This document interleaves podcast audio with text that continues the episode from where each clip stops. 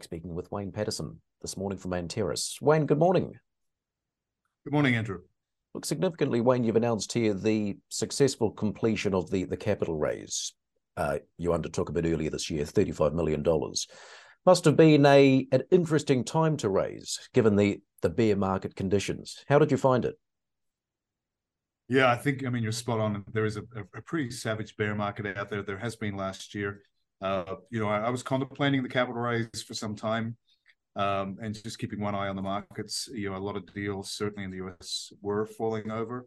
Uh, so capital is not easy to come by. I would say that, you know, the folks that followed on in this round, particularly um, Perceptive, uh, L1, SIO Capital, and even some of our high net worths on the register uh, all came in. And that's a really good sign of confidence to our future because these are people coming back for the second and third time on the raise.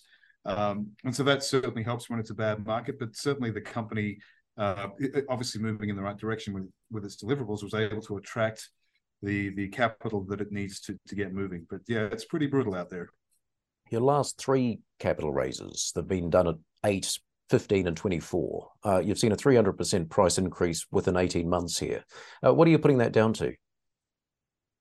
Yeah, I mean, obviously, it's something that you want to see as a CEO for your shareholders, for the stock price, and obviously for the raise. You want to be doing it off a uh, bigger and bigger uh, market cap and therefore share price. So, look, I think one, I think we're chronically undervalued. The, the net present value model, which is a very robust mathematical model that I used to use in big pharma for for product launches there.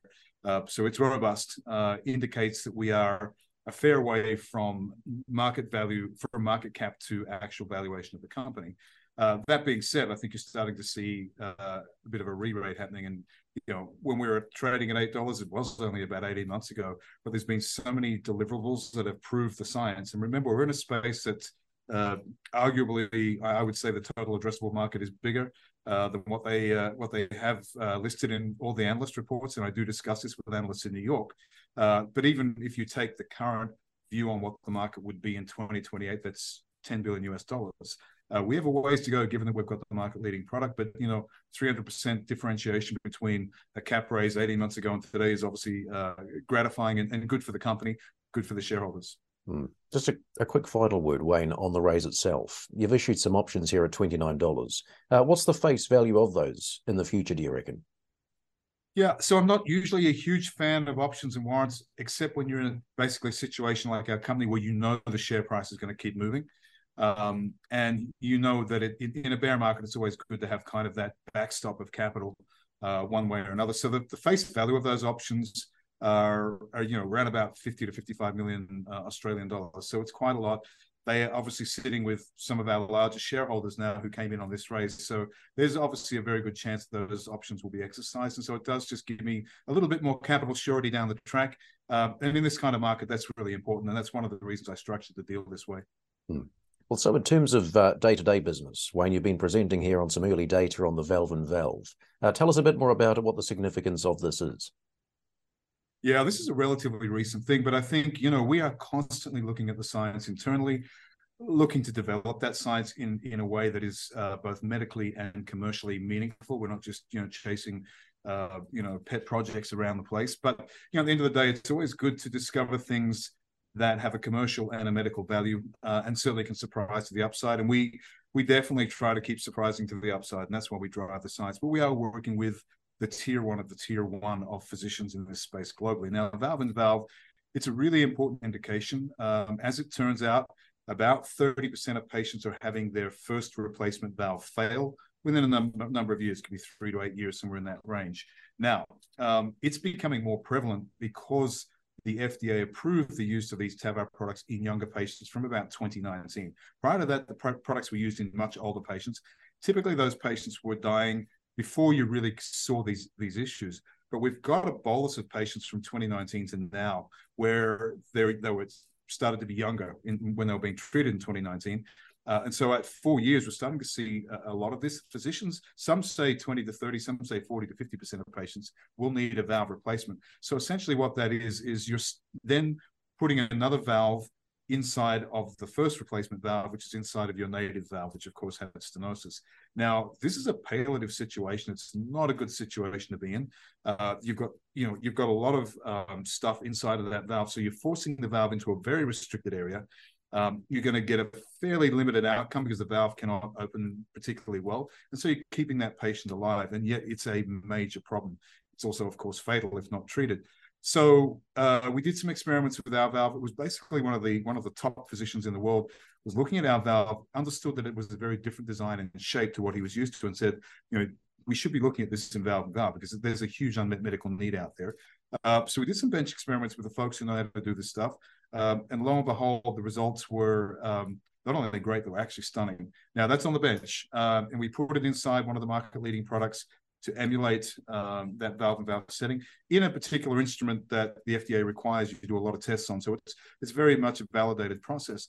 We will be moving that to humans um, uh, in the near term uh, to see what this looks like in patients. Like everything we do when we go from bench to humans, we always see great results, and they continue to translate the way we see them on the bench. So I'm very confident that this is a um, you know a very viable uh, product in that particular setting. There's no there's no great solutions out there for physicians right now.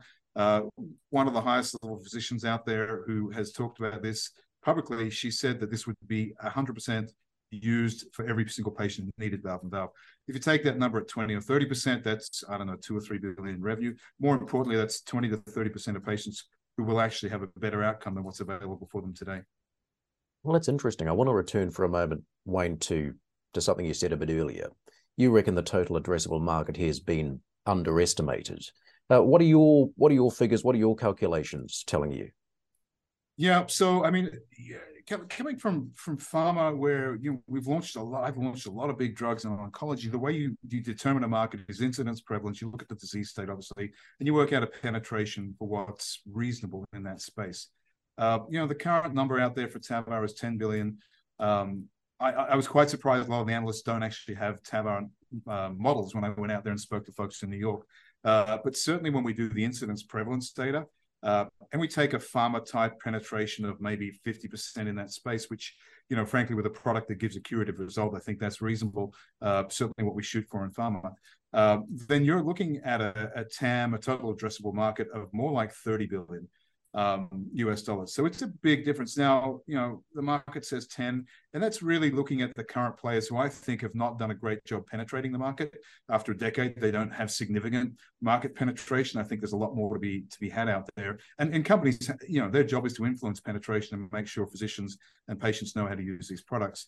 So even if the truth is somewhere in between, between 10 and 30, I personally believe, as do you know, a lot of my management who also come from global healthcare, believe that this market uh, is potentially a lot bigger than perhaps what the TAM and what the current indicators tell us. So Wayne, what's the what's the rest of 2023 got in store for Anteris? What are the plans? You know, each year, I in particular the last two or three years, I look at uh, you know the deliverables that we have, and and of course they're they're important and impressive, uh, and it's it's starting to be a lot of fun to be working on these projects with the teams that I have.